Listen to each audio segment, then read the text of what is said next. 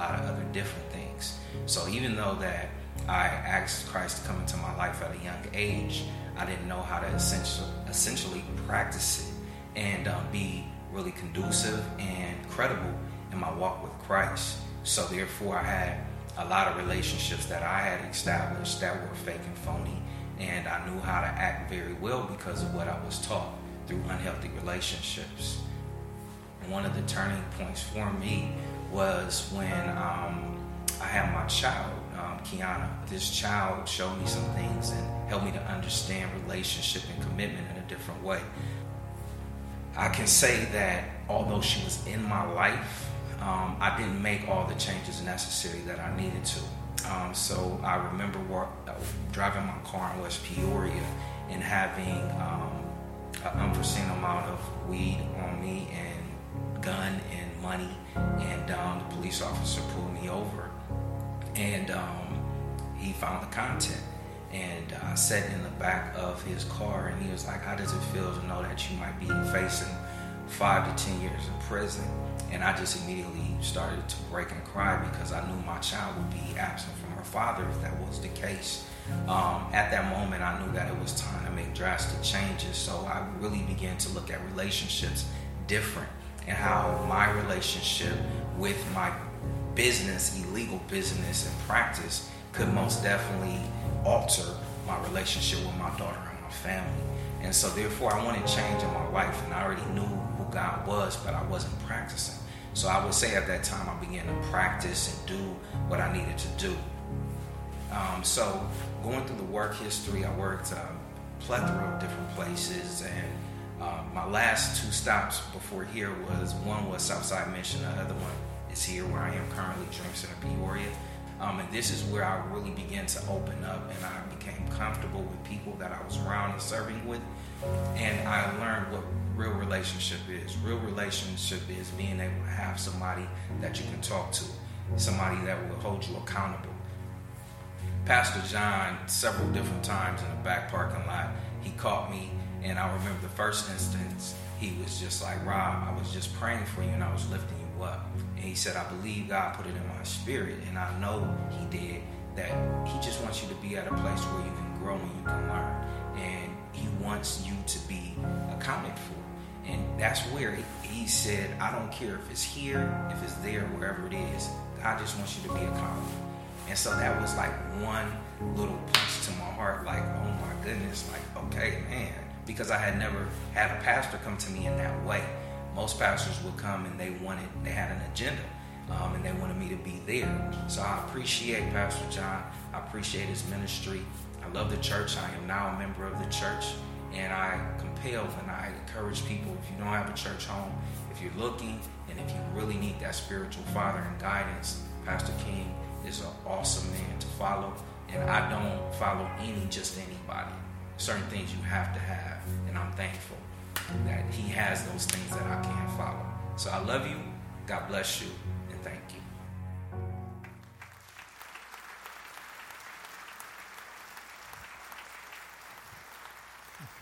Good morning.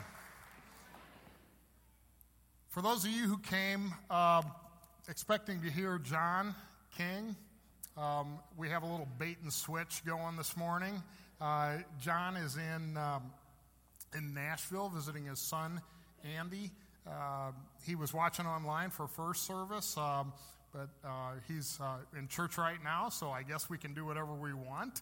Uh, um, as Joe said, my name is Stan Galat. Um, I'm one of the elders, which proves they'll let anybody in.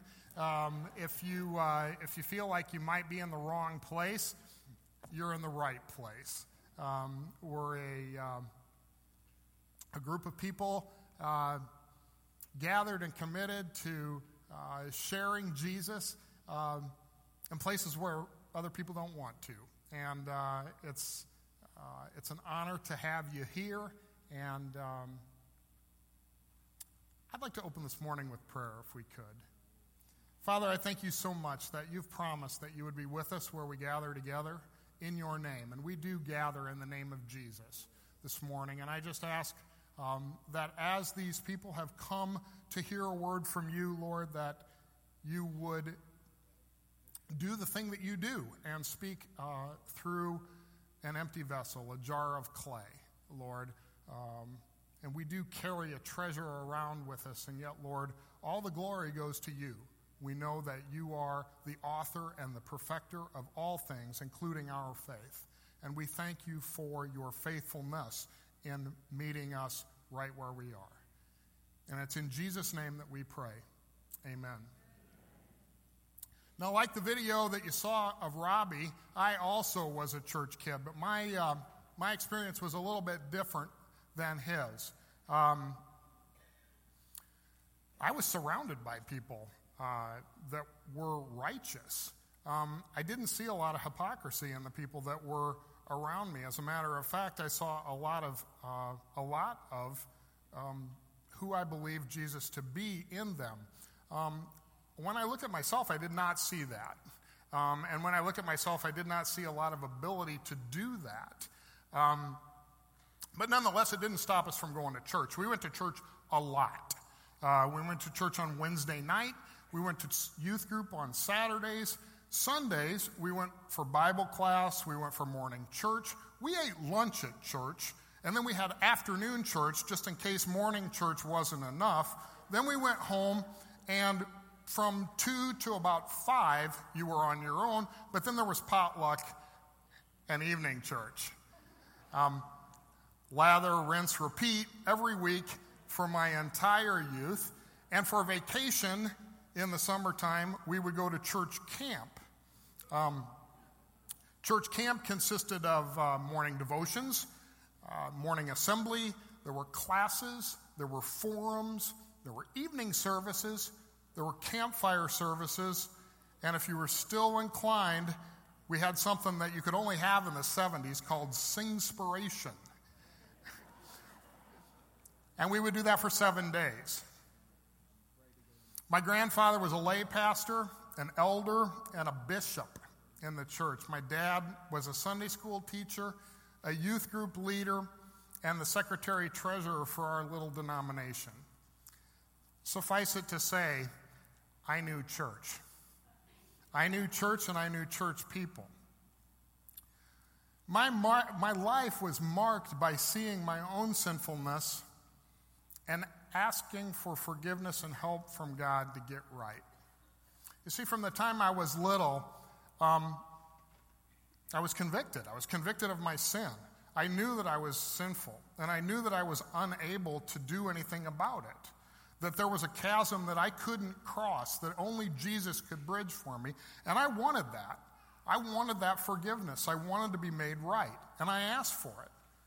We didn't have many altar calls in the church where I grew up, but every time there was one, I was convicted of my sin, and I asked Jesus to forgive me.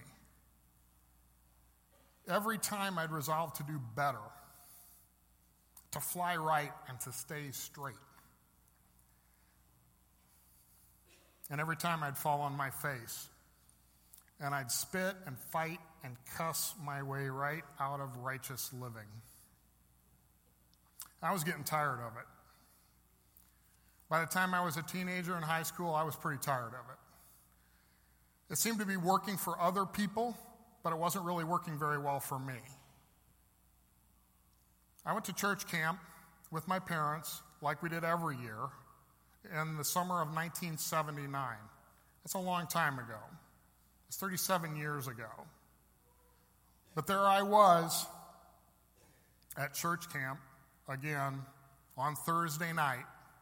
I'd made it through the entire week I'd been trying all week to get the attention of the Ohio girls who didn't really know me all that well and so therefore didn't know to stay away. Um, but I really wasn't having much success.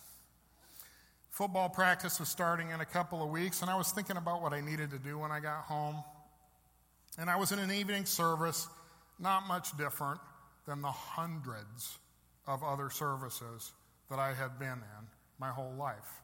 And I was sitting in the back corner, right about there, thinking about pretty much everything but what was being said. And what happens next was only made clear to me much, much later in my life.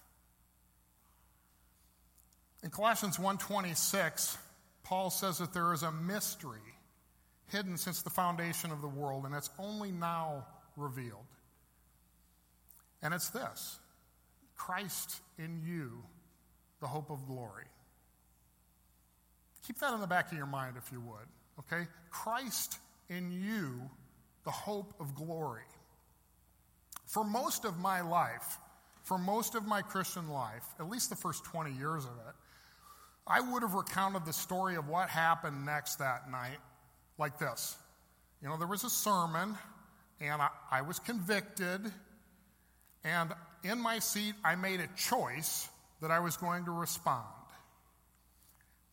I made the choice, I went forward, and I went and I was prayed for. And I asked Jesus again to come into my heart.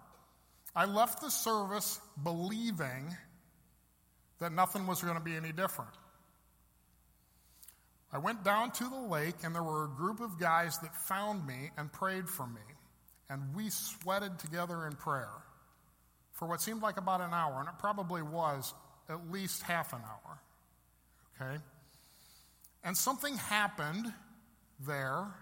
Something happened there. And I felt a burden lift from me. And I knew that it was different because I felt like I was enabled. I felt like I was enabled to do this thing. And there was a, there was a line of demarcation there that was different than anything that had ever happened to me before. And yet, it was still quite dependent on me. Quite dependent on me. I had just enough, this is the way I would have recounted it, just enough of the Holy Spirit to empower me to live a righteous life if I'd meet God halfway. If I'd give it my all, He'd empower me to do the rest.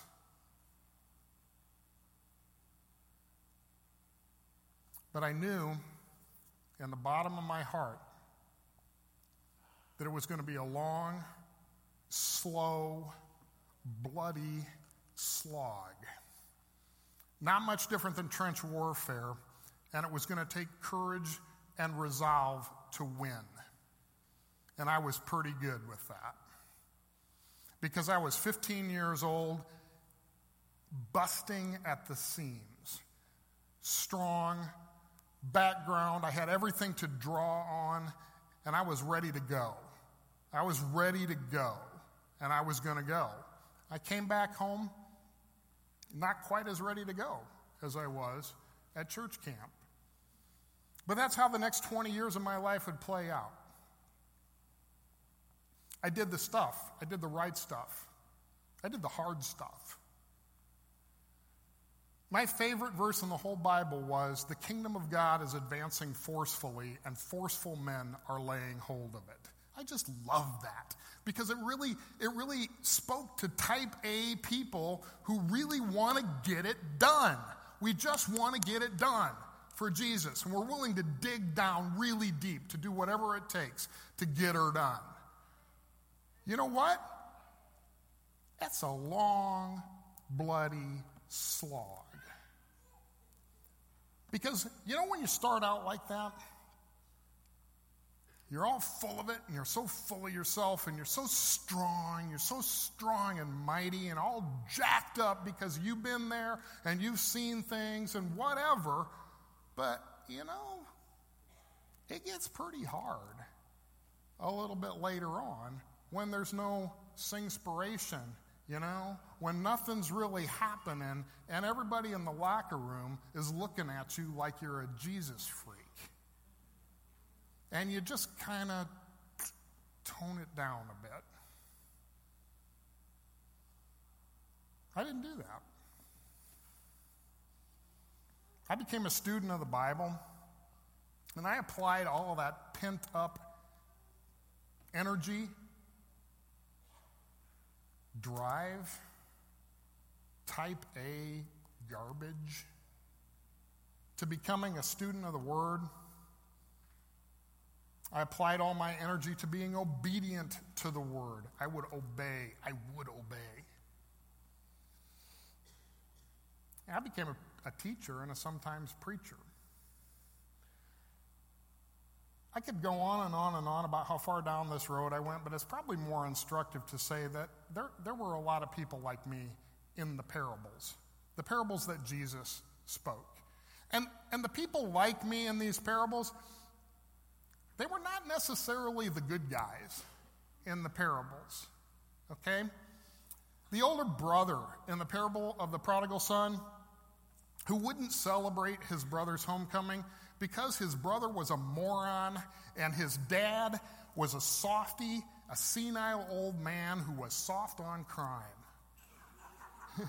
the fool in the parable of the talents who buries his talent in the backyard for fear of the master because he's a hard man reaping where he hasn't sown. The worker who bore the heat of the day and resented those who came along at the 11th hour, slacking, leaning on their shovel, and got the same pay. I was that dude, okay? I did not like that. I did not like these 11 hour Johnny come lately, lazy so and so's coming in and getting the same thing that I was getting. And so I found myself in this really weird netherworld, okay? Of, of religiosity, okay? A form of godliness, but denying its power. All right? I'd like you to keep that in your mind, the back of your mind too. I read about all of the fruits of the Holy Spirit because I really did. I wanted to know the Word and I wanted to live it out. And as, as kind of an aside, I, I, re- I we believe here in, in the Trinity the Father, the Son, and the Holy Spirit. One God, three personages. We gave lip service to that where I was, but in my own heart, what I believed was the Father, the Son, and the Holy Book. Now, I'm not, necess- I'm not going to discount the Word of God in any way. But what I am going to say is what I was looking for could only be provided by God's Holy Spirit. And I was looking for it in the word and in obedience because it was coming out of my own strength. I wanted it to come out of my own strength. But there were this stuff in the word, this word that I loved, this word that I was mining out. Fruits of the Holy Spirit. Fruits of the Holy Spirit, like love and joy, peace, patience, kindness, goodness, faithfulness, gentleness, and self control. And when I was honest and I looked at myself, I realized that I had no peace, no joy, no gentleness, and the patience and patience and kindness were a real stretch for me. Self control was something I thought I had, but it was a fake. I was obedient, but it was killing me. It was a bit like being shot out of a cannon. You know, those old school videos where, or old school movies where, you know, somebody's loaded the human cannonball and he's loaded into this cannon and they're shot and he, he's flying. Yay, I'm flying until he kind of, gravity takes over and down he comes and if everything goes right, he lands in a net. And that was me, only there was no net. And I realized that I had been propelled for many, many years on an experience that was growing stale and old. And it was not for lack of effort, it was not for lack of trying.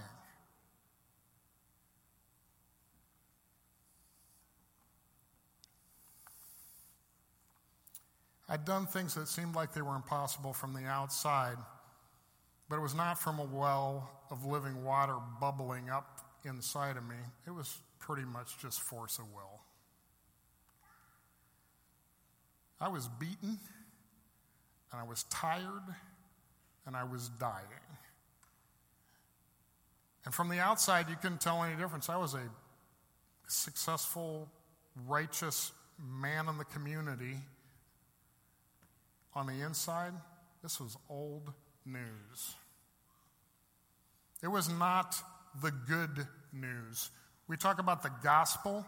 Gospel means good news. This was not good news. This was bad news. This was God tying up a load for me and saying, There it is, carry it. That was bad news. And I'm here to tell you that that's not the gospel. That's not what we are preaching. That's not what we preach this morning. It's not what we preach any morning. We are not here to tie up loads for you. We're here to lay those loads down. Okay? I knew that something was broken inside of me because the very scripture that I loved was pointing out that whatever I had going on, it didn't look like what I was reading. Because I'd read stuff like this Come to me, all you who are weary and burdened, and I will give you rest. Take my yoke upon you and learn from me, for I am gentle and humble in heart, and you will find rest for your souls. For my yoke is easy and my burden is light. That's in Matthew 11. There was one thing I knew for sure, and that was that there was nothing easy about this. So, whatever I had going on, it wasn't what Jesus was talking about. Now, I had every confidence that what I had been taught about repentance and regeneration, what had happened to me at the foot of the cross, had made me new inside. It had saved me, but it did not give me power for living. There was, there was no power for living in what it was that I had my head wrapped around. The burdens weren't, there were two, there were two options that I found that as I, as I considered this thing this thing about the, the easy yoke and the easy burden. There were only two possible explanations for this in my, in my own consideration. One was that the burdens that, that, that I, the burdens weren't from the Lord and I should just put them down. And that would be a give up sort of thing. Anything goes, whatever you want to do. He didn't really mean any of this stuff. You know, it's just, it's, it's kind of a come as you are, stay as you are, happy, happy go lucky. Um, isn't it lucky that Jesus loves us enough to turn a blind eye? You know, I, that's, that's, by the way, what no small part of the church has decided. That, that none of this stuff really matters, really, because God loves you and He has a wonderful plan for your life. Okay? I knew that that wasn't the case because when I look at what Jesus actually said, he's pretty clear about a lot of really, really hard stuff. Things like, things like being sexually pure and faithful and staying married and, and, and putting others ahead of myself and loving my enemies. Stuff, stuff that, that is by no definition easy.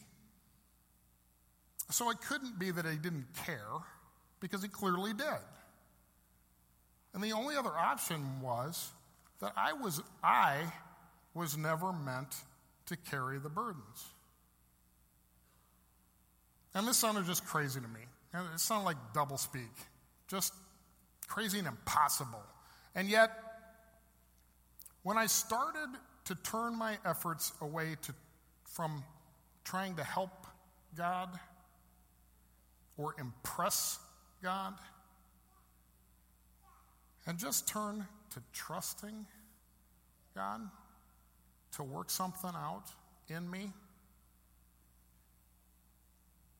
I stopped thinking that I was responsible for the outcome and just began to leave it to God.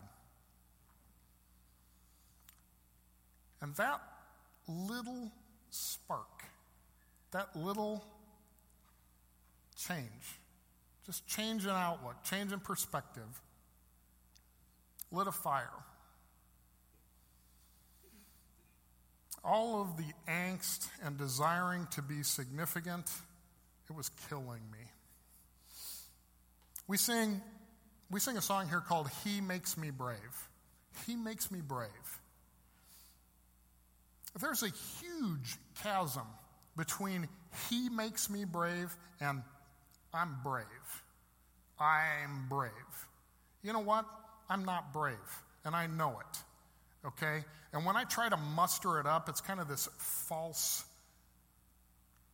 it's this false courage, it's bravado, it's bragging. But when I can admit that I'm afraid, I'm afraid, but He is bigger than my fear, then I can give it to Him. And I can step forward into whatever it is that He has for me. I don't have to cover myself six ways from Sunday because He's got me. He's got this thing, and He's not going to let me fall. There's a huge difference. A huge difference. It's giving in. It's not giving up, it's giving in. And that's the key. By now, you've figured out that I'm not a pastor, all right? That's pretty, it should be pretty clear to you. Uh, I'm a pipe fitter. Um, I work on large commercial refrigeration equipment in supermarkets. Um, in the mechanical rooms of these supermarkets, there's, there's big pieces of machinery called compressors. And they drive refrigerant around and they keep food cold. And I work on this stuff. Um, these compressors have safety switches on them to protect them. And some of the safeties have a reset button on them, like that. When one of these safeties trip, the compressor and everything else shuts off until that button gets pushed. Where it says push to reset, there's nothing happening until that button gets pushed. The idea is that if you need to reset the safety, there's a problem, and you'll need to look for it and correct it. Okay? But what often happens in my world is that a safety will trip. And some well intentioned, but a little bit ignorant store worker will go up to the compressor room, find the compressor not running, and start pushing all the resets. Push them all. There's a button, I'll push it. And it starts, and it's fixed, and it runs, and it's awesome. Except that whatever was the problem is still a problem. It's running, yeah. But whatever's broken on that thing is still broken. Whatever's dirty and caused that safety to trip, it's still dirty. And what happens is you push that button enough, you just keep going up and you keep pushing that button, you push that button enough, and you're going to grind that compressor into powder. It's a very expensive thing okay? It's a very expensive thing. And you just keep doing that, you're not fixing anything, you're just pushing, pushing, pushing on the button. Nothing's fixed. Hey, compressor's running, I'm good to go. I did that. When I was a kid, I did that all the time. I was the professional altar call respondent, right? Pastor would issue a call for repentance. I would go up, I would push the button, and that was it. And my impression of things was, it was it's fixed. It's good. It's good to go. We're good to go. And I believe that I was forgiven, but I also believe that there was a work that needed to be done in me that wasn't getting done. It wasn't getting done because I was doing all the work. I was here to do all the work. And you know what? when somebody pushes that reset button up in that compressor room, it takes a crazy amount of electricity to drive that compressor. Lots of power has to go into that thing for it to, to do its job. Lots more power than if we would just fix what the problem was. And that's kind of the way it is with me too. When I would come, when I'd come before God and I'd say, you know what, I'm I'm broken. I need fixed. Thank you for fixing me. Thank you for pushing my button. I got it from here, and it just took an unbelievable amount of my power to get anything done. And you know what? The food got warm. The food got warm. Everything works great on that compressor until, until it doesn't. Day, day gets hot, load goes up a little bit. At that point, the compressor either trips the safety again, quits altogether, or burns out. I've been around church my whole life. I've seen people that push that button. And that's how I found myself chugging along, working really, really hard.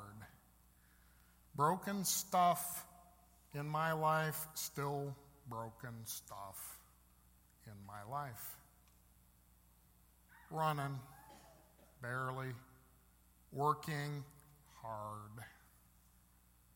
Power, a lot of it. I'm here to tell you Maybe you're like me. I don't know. There's very few people that are this nuts. I was very fortunate to find someone who would marry me and look past all of that. God bless you, Jeannie. You know, but the reality of it is, the reality of it is that no matter how hard nosed you are, no matter how hard you work, and believe me, I, I have worked pretty hard, okay? No matter how hard you work, you get tired you get old. I have five bad discs in my back. Five. I'm an old, broken down pipe fitter at 53 years old. I have worked really hard in my life. No matter how hard you're working, and no matter how fun it is, you'll get old. You get old and you get tired. Woe to you. Woe. Woe to you if that's you spiritually. I, you know, I once uh, worked at a country supermarket. It had a compressor that I could hear from the parking lot. I could be sitting in my truck and I could hear the compressor running. It sounded like a jackhammer when it started, and it, and it got worse as it ran. It was loud enough that the neighbors complained. I was sitting in the office one time with the owner, and the compressor started, and we could hear it. We could hear it in the office, it, and it, it was loud enough that we had to raise our voices. And I said, You know, that thing's going to die. And he said, Yeah, well, we'll see. And it ran like that for years, years, hammering away, loud and proud I have no idea how much extra electricity that thing used, but it was, it was, it was an amazing thing. It, it was impressive in its own way, just like what we're going to show on the video is impressive in its own way. Two minutes, I promise it's worth your time.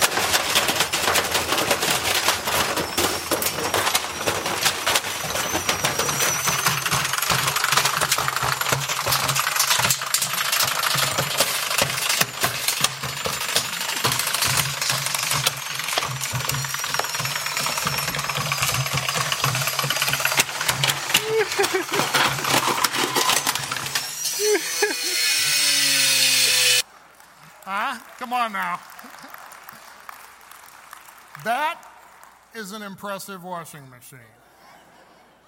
That is impressive tenacity right there. But you know what? That's not the way washing machines are meant to work. My life was not running the way that it was meant to run. But praise God, this is a series called Comeback, yeah? Come on now. This is a series called Comeback, and this is about coming back. All right? There was a, there was, this is not a new problem for what it's worth. Maybe it's not your problem, but maybe it is.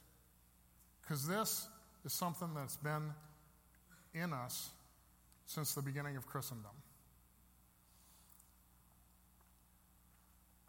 2,000 years ago, Paul wrote a, a letter to a bunch of hard driving, type A people like me, ironically enough, in a place called Galatia. My name is Stan Galat. These were the Galatians. It's even spelled the same way. It's kind of eerie. And he said this You crazy Galatians, did somebody put a hex on you? Have you taken leave of your senses? Something crazy has happened, for it's obvious that you no longer have the crucified Jesus in clear focus in your lives. His sacrifice on the cross was certainly set before you clearly enough. Let me put this question to you How did your new life begin? Was it by working your heads off to please God, or was it by responding to God's message to you? Are you going to continue this craziness? For only crazy people would think that they could complete by their own efforts what was begun by God. If you weren't smart enough or strong enough to begin it, how do you suppose you could perfect? Did you go through this whole painful learning process for nothing? It's not yet a total loss, but it certainly will be if you keep this up. If you don't take anything else away from this, there's one thing I'd like you to take away from this, and it's not a wash machine. If you weren't strong enough or smart enough to begin it, how do you suppose that you could perfect it? Paul was writing this letter to a group of Christians who were trying really, really, really hard to please God, and they were rattling apart.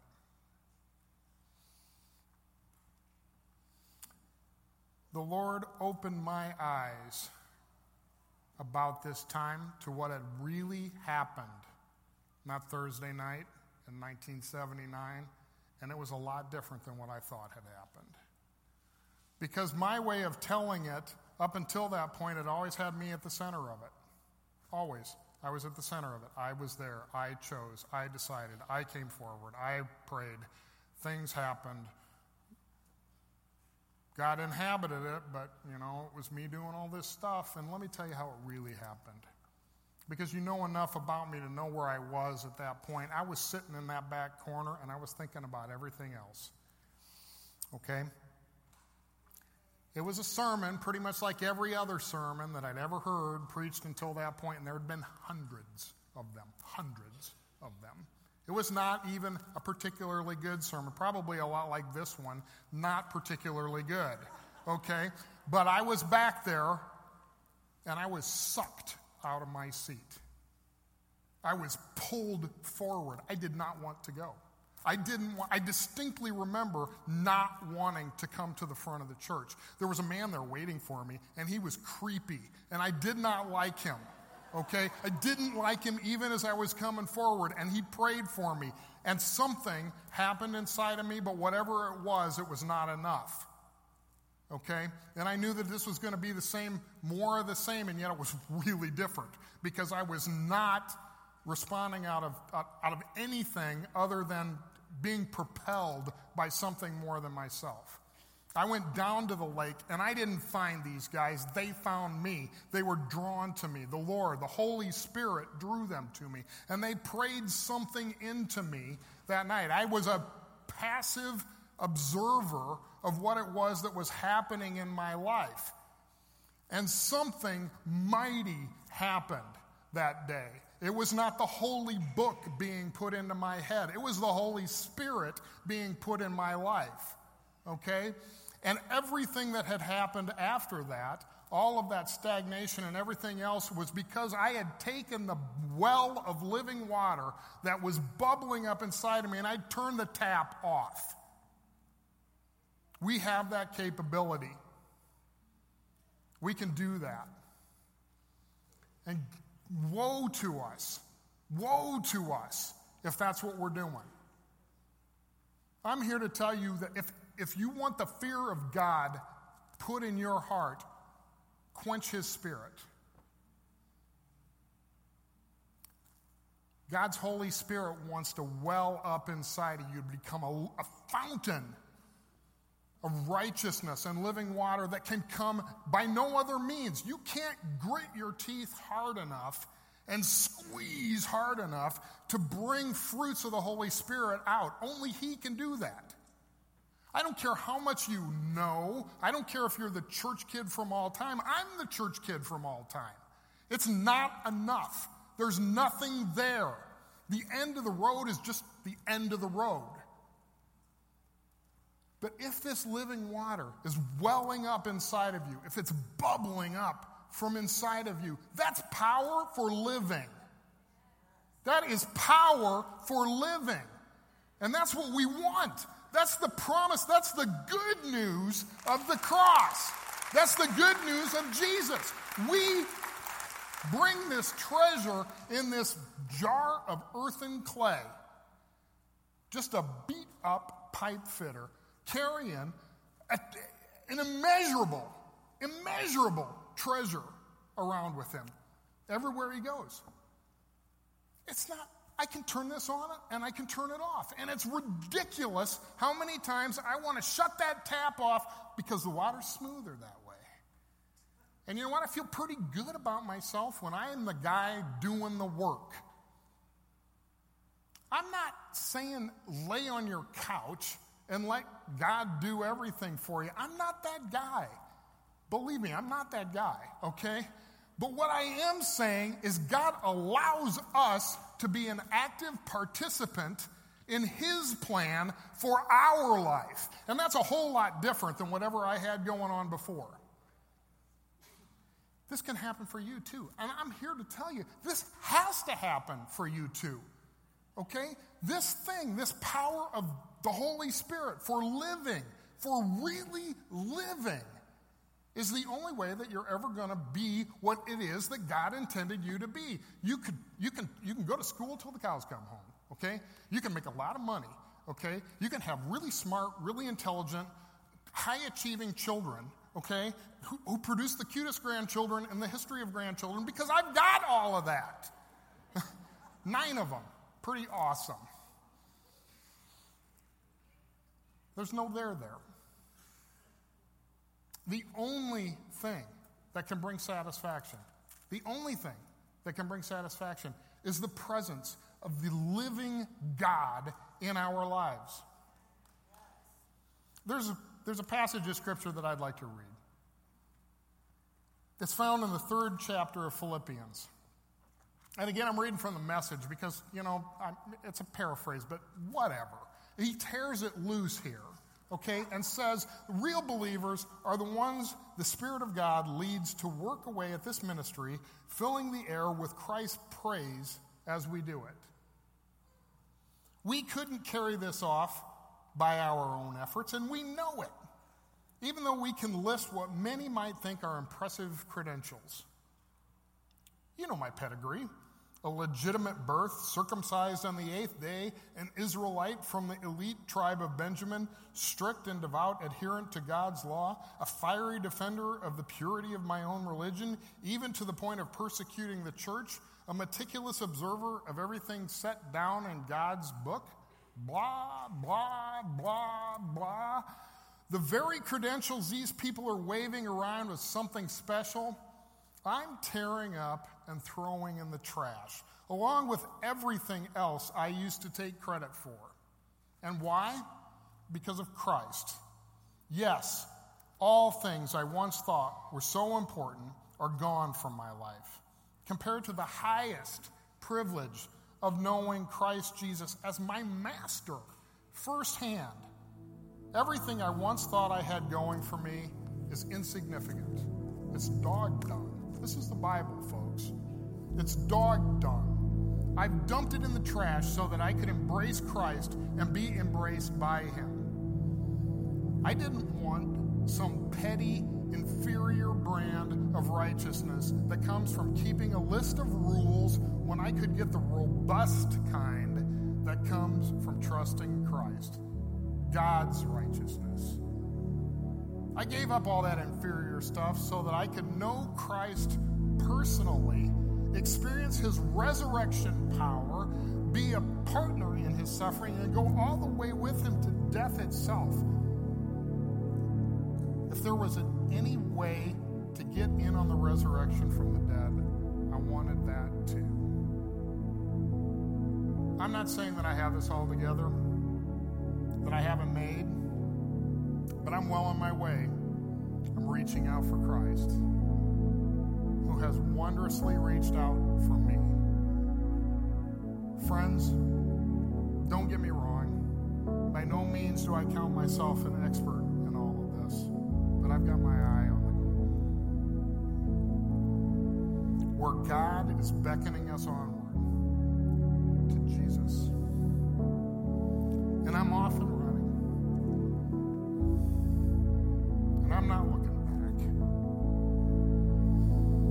So let's keep focus on that goal. Those of us who want everything that God has to offer for us. If any of you have something else in mind, something less in mind, God will clear your blurred vision too. You'll see